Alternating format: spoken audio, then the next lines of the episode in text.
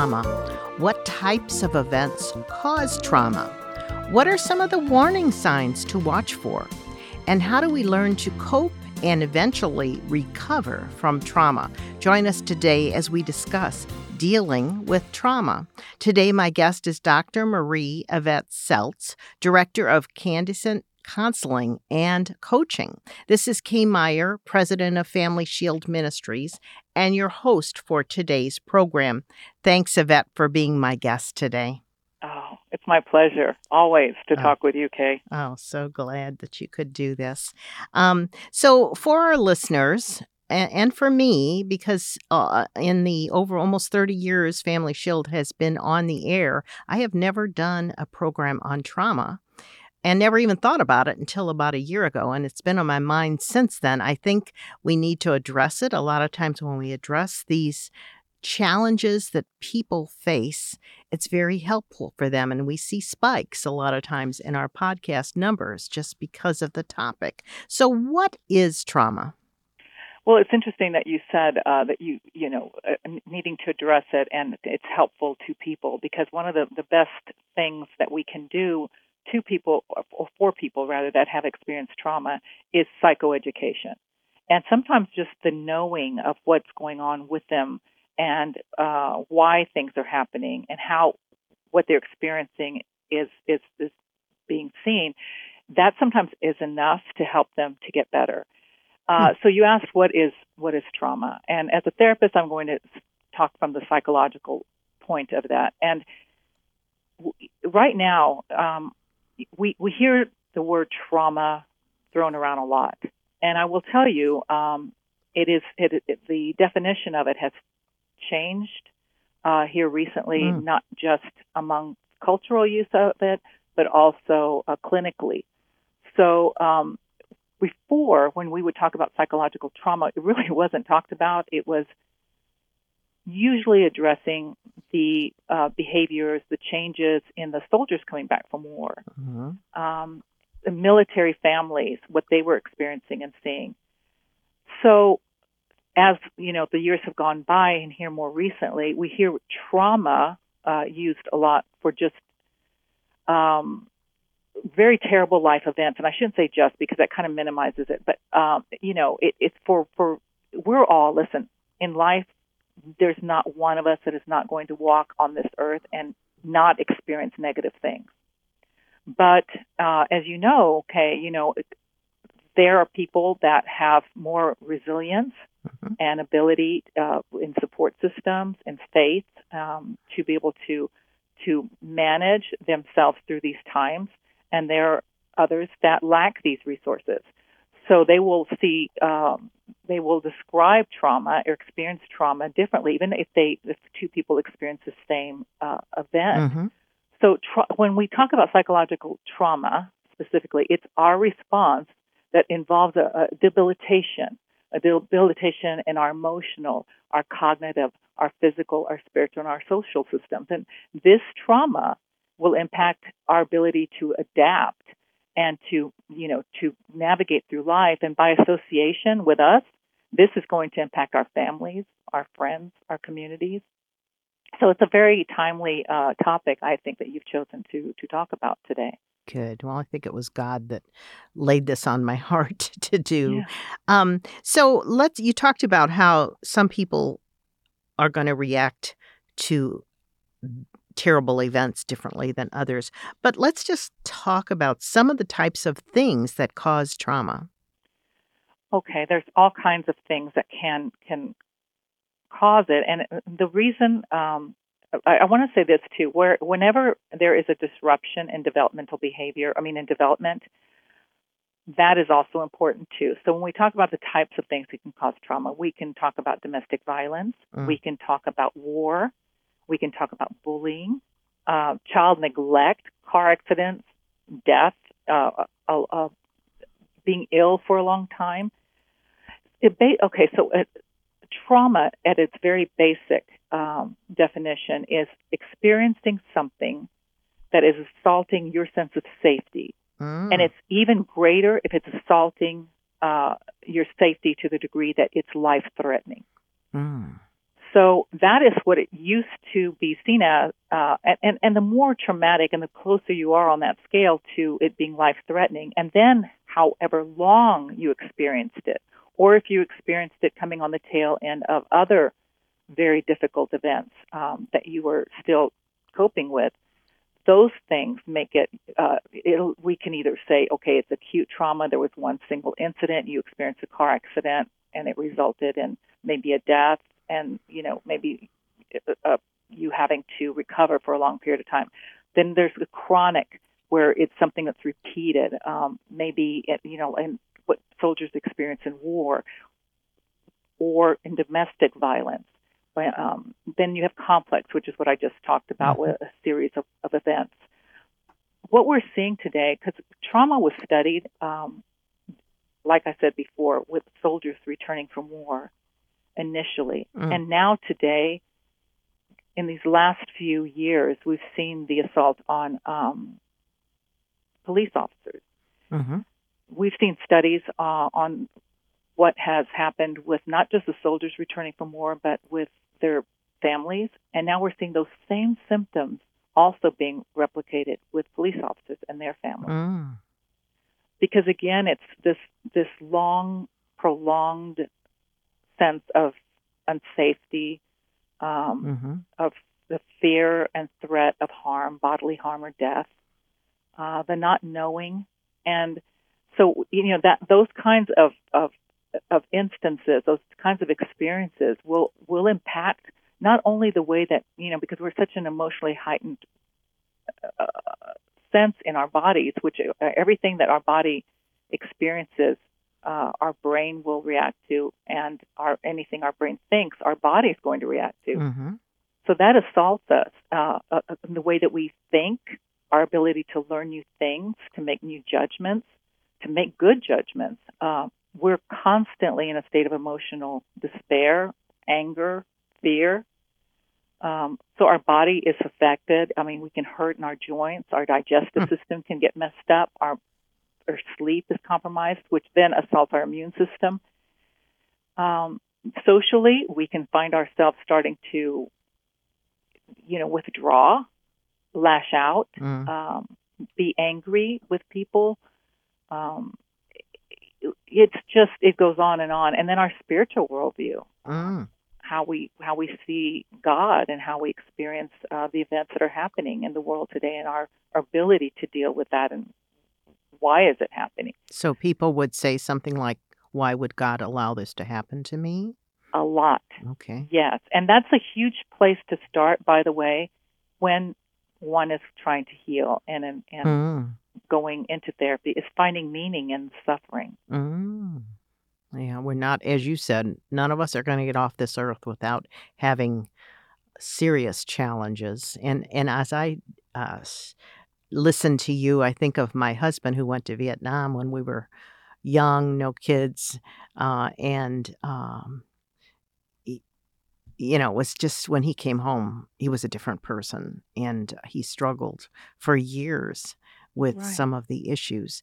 And yet at the time, trauma, you know, we right. we didn't we never thought about the fact even though we should have. Now looking back, we know he had some real challenges.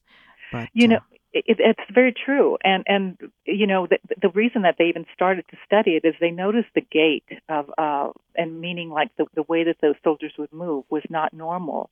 They would have odd um, movements, bodily movements, and so there was some kind of disconnect there with the, the body and the brain and the neural system. Uh, and and that was because it, it was so it was there were there were there was injury. Mm. And it, even if it wasn't a physical injury out that you could see externally, it, it was within. Emotional, sure. And so you see that, and when they bring it home, and like you said, you saw those changes, which then impacted you and his relationship. Oh yeah, oh yeah, yeah. It's uh, very challenging. Well, look, you've started talking about this. I think. What are some of the warning signs to watch for? Uh, let's, for right now, I guess, stay with adults. Oh, you know, like people may have loved ones in their family that have experienced trauma, and they don't even know it. But what are those warning signs that people might want to watch for? Okay, so if it, when you said that they may not even know it, um, unaddressed, if you have experienced, you know, uh, and so today you hear a lot of like big T, like really, eh, eh, you know, the trauma I was talking about that where a person has really, um, eh, you know, uh, had a sense of prolonged um, experience of, of maybe uh, of unsafety, um, threat to their life as that people will call that a big T sometimes, and then you'll hear them call uh, the the the lesser uh, uh, safety assaultive uh, experiences as little T's, oh. and I don't oh. really like it that way, but it does kind of allow someone to have a conversation. Mm-hmm. But an unaddressed developmental trauma uh, or trauma period, you can start to see huge emotional swings in in an adult. Uh, because they may have uh, impatience they may so show a sense of apathy, uh, be very gloomy, um, kind of be depressed, or maybe they they're, they're very anxious. Um, they may eat a lot. There will be addictions. Um, they they can have a, a very inconsistent way about them, such that they cannot even hold a job. Hmm. Uh, so, you know, there there's a withdrawal, and, and, and they can be defiant in, in ways that they're very unnecessary. So they can become very difficult to be around. And they may not even have a way of expressing what is going on because they don't really understand it because there's there's certain things that we are aware of and there are certain things that we're not aware of that can just trigger us to to feel a certain way and then they will be reactive rather than actively mm-hmm. coping they'll just react mm-hmm. Wow. So many things that that we can watch for if we're a loved one looking for someone or even to understand ourselves that we've gone through that. I think most people that have gone through a trauma know it, but um, maybe not always. So, um, how do people recover from trauma? Do they always recover? Can you just share? I know there's lots of different things that they need to do, and there's lots of different ways that that might happen. That's right. There are lots of things that people can do and ways it can happen. But um, one of the things, of course, would be psychotherapy. Um, psychotherapy is is really helpful because it well, you, first of all, I would say all of it should start with psychoeducation. That's number one across the board. Understand, again, like I said, how trauma impacts you, uh, you know, psychologically from a, an emotional, cognitive, physical, spiritual, and social point viewpoint. Because sometimes people don't understand why they're experiencing what they're experiencing and it, it will make sense to them once they have that information. For example, if, if you're someone who's not performing the way that you believe you're really capable of performing, you will know why you're not performing that way. If you understand what's going on in your brain and how you're at a heightened emotional state. So psychoeducation is the number one place to start. And sometimes, like I said before, if you have that information, sometimes you're just able to, to start building uh, those areas of resilience up and where you may be a little weaker. And some of the, so the main thing we want to do is to increase our self regulation, right? Our ability to control our emotional responses. And so self regulation is, um, focuses basically on three things your sensory regulation, uh, what, how you respond to the triggers and alerts that are around you, um, and emotional regulation, expanding the control you have over your own emotions, and then cognitive is expanding how what you think, how you think about things, and it increases your capacity so that you're acting rather than reacting. And okay. and the way that we can do that is through different types of psychotherapies. Um, there's talk therapies, which sometimes are very helpful and does not necessarily mean you have to talk about the event itself, because mm. for some people, they don't want to talk about the right. event right? Mm-hmm. So, but they can be listened to from just what's going on and validated for what's going on and maybe help to, like with the thinking part, find meaning in it. Uh, because the, giving meaning to suffering is one of the best things that you can do to help a person to cope with it. Because see, people with trauma do not really uh, recover from it. You don't recover oh. from trauma. Oh. You learn to cope You with learn it. to cope with it. Okay, right. good, good. Yeah, and you integrate it into your life. Uh-huh.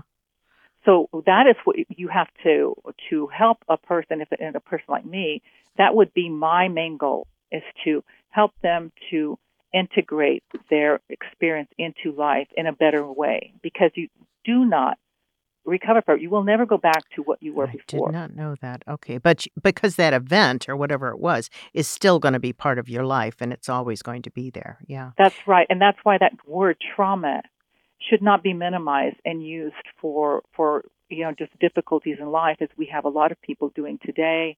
Uh, you know, this was traumatic for me. Well, you know, I I I almost stepped in the street and got hit by a car. That was traumatic. No, Hmm. that's not the same thing. Mhm, mhm. That's not the same thing. Yeah.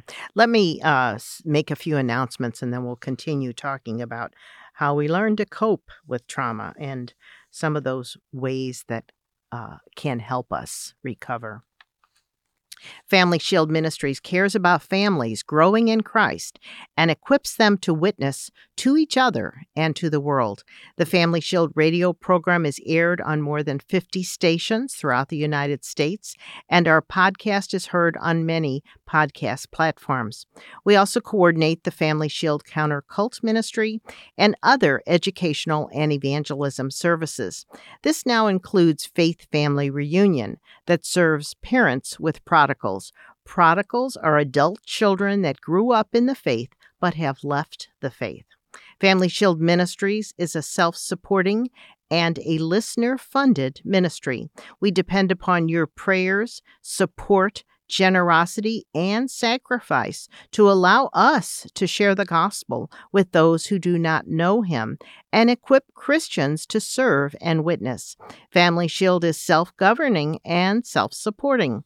Please pray for us, mail a donation, or give a one time gift or a monthly gift on our website, www.familyshieldministries.org. Now, I want to go back and continue to talk with Dr. Marie Yvette Seltz about trauma. Right before I made those announcements, you talked about the fact that people will not recover from trauma. They need to learn how to cope with what has happened. Let's go on from there. I think that's a really important distinction for us. Okay, so one of the things I would like to help your listeners with is to give some tips on Okay. how to heal from trauma. Okay, Yeah. So one of the things that ha- happens is the natural built-in gift that you know we are given is you know to to turn away from things that are ugly, to turn away from things that feel bad, uh, don't feel good to us.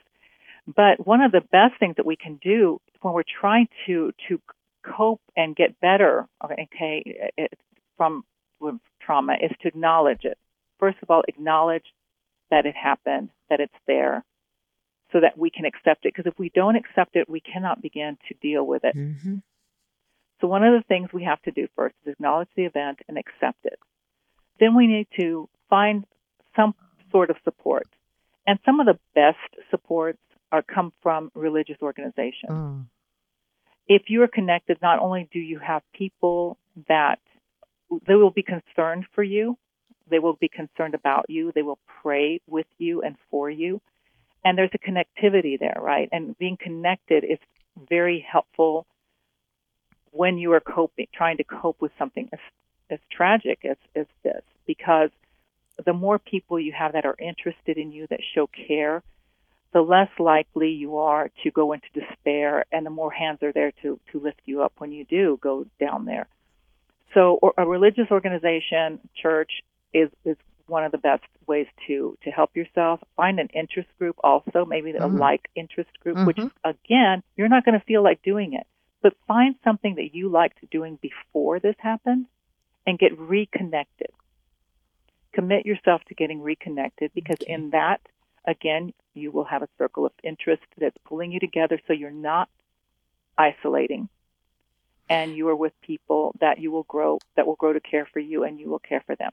You So- also need to practice self care. I'm sorry, were you? I was just going to ask about the connecting with the interest group. It wouldn't necessarily have to be a group that's going to talk about what happened to you all the time. It's just to to have people that have the same interest as you to make new friends or to renew old friends. Is that what you're saying? Correct. That's Okay. different than a support group, which is what you're Right, kind of right. alluding to. Uh-huh. Yes, an interest group. Okay. There are support groups, but again, many people do not want to talk Right. about the event. Yeah. So an interest group is a very helpful thing to Excellent. Yeah. to do. Like that. So thank you for that. That's big. Um, another thing, th- uh, number three, would be um, to practice some self care. Take care of yourself as if you were taking care of someone you love deeply. Mm, Make sure you're getting enough sleep. Make sure that you are doing some very good um, non uh, inflammatory exercises, like maybe walking. We call it grounding. Walk. Do something that's not, you know, inflaming your body, but that you do with consistency every day. Walk.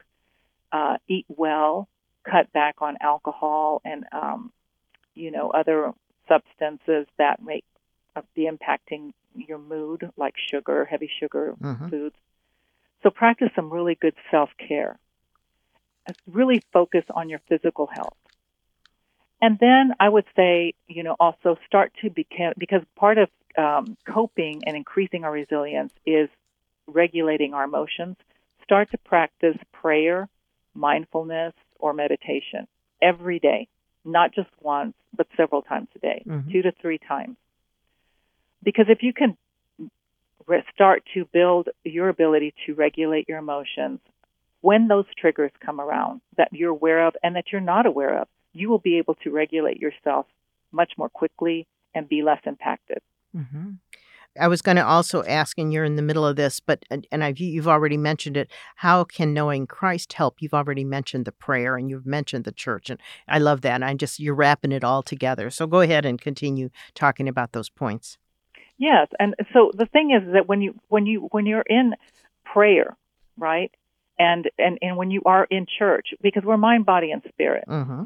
We we know the limitations and we're seeing it. We're living the limitations of our own abilities and existence, right? And we have when we acknowledge and we we invite God in, which He is by us all the, All time, the time, anyway, yeah. never leaves us, never. But we acknowledge His His presence and we lean into that. Then we expand. There is no limitation to how strong we can get right? And so we're not just leaning on our own inabilities, disabilities, whatever you want to call it. Um, we are giving ourselves over and asking someone else to come alongside us who has no limitations whatsoever. Mhm, mhm.